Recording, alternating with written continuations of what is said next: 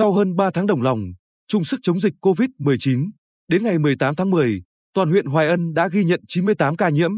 Kết quả, 96 trường hợp điều trị khỏi bệnh, một trường hợp tử vong và hiện chỉ một trường hợp còn đang điều trị.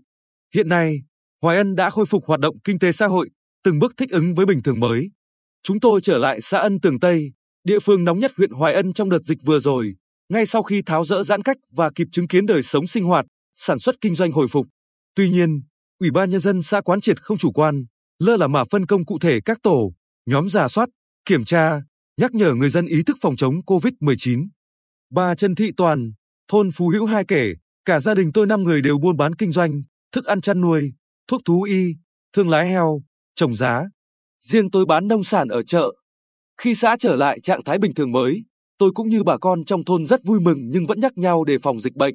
Theo bà Nguyễn Thị Thu Hà, Chủ tịch Ủy ban nhân dân xã Ân Tường Tây, để vừa phòng chống dịch bệnh vừa phát triển kinh tế, chúng tôi đã quán triệt người dân, chủ cơ sở kinh doanh không được chủ quan, lơ là mà phải tiếp tục tuân thủ nghiêm những quy định phòng chống dịch bệnh COVID-19.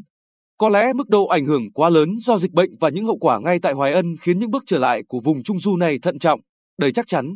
Bà Nguyễn Thị Thu Hiền, trưởng phòng tổ chức hành chính công ty cổ phần May Hoài Ân, cho biết từ đầu năm đến nay, doanh nghiệp duy trì sản xuất ổn định. Lượng hợp đồng tạo đủ việc làm cho tới hết năm 2022. Chúng tôi vừa tuyển thêm 100 công nhân từ các tỉnh phía Nam về tránh dịch, nâng tổng số công nhân của đơn vị lên 300 người. Để đảm bảo sản xuất ổn định, liên tục chúng tôi tổ chức quản lý, giám sát hoạt động phòng dịch đến từng tổ quản lý.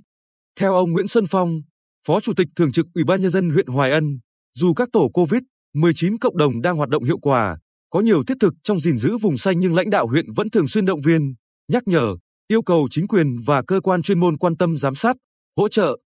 Ngoài 358 tổ COVID-19 cộng đồng trên 1.122 thành viên, các xã thị trấn ở Hoài Ân còn thành lập các tổ phản ứng nhanh, tổ truy vết, tổ tuyên truyền, tổ kiểm tra COVID-19, phân công cán bộ, hội viên, đoàn viên của các tổ chức hội, đoàn thể cùng tham gia. Việc phòng chống dịch, duy trì và phát huy kết quả đã có đều phụ thuộc vào ý thức và trách nhiệm của cả cộng đồng.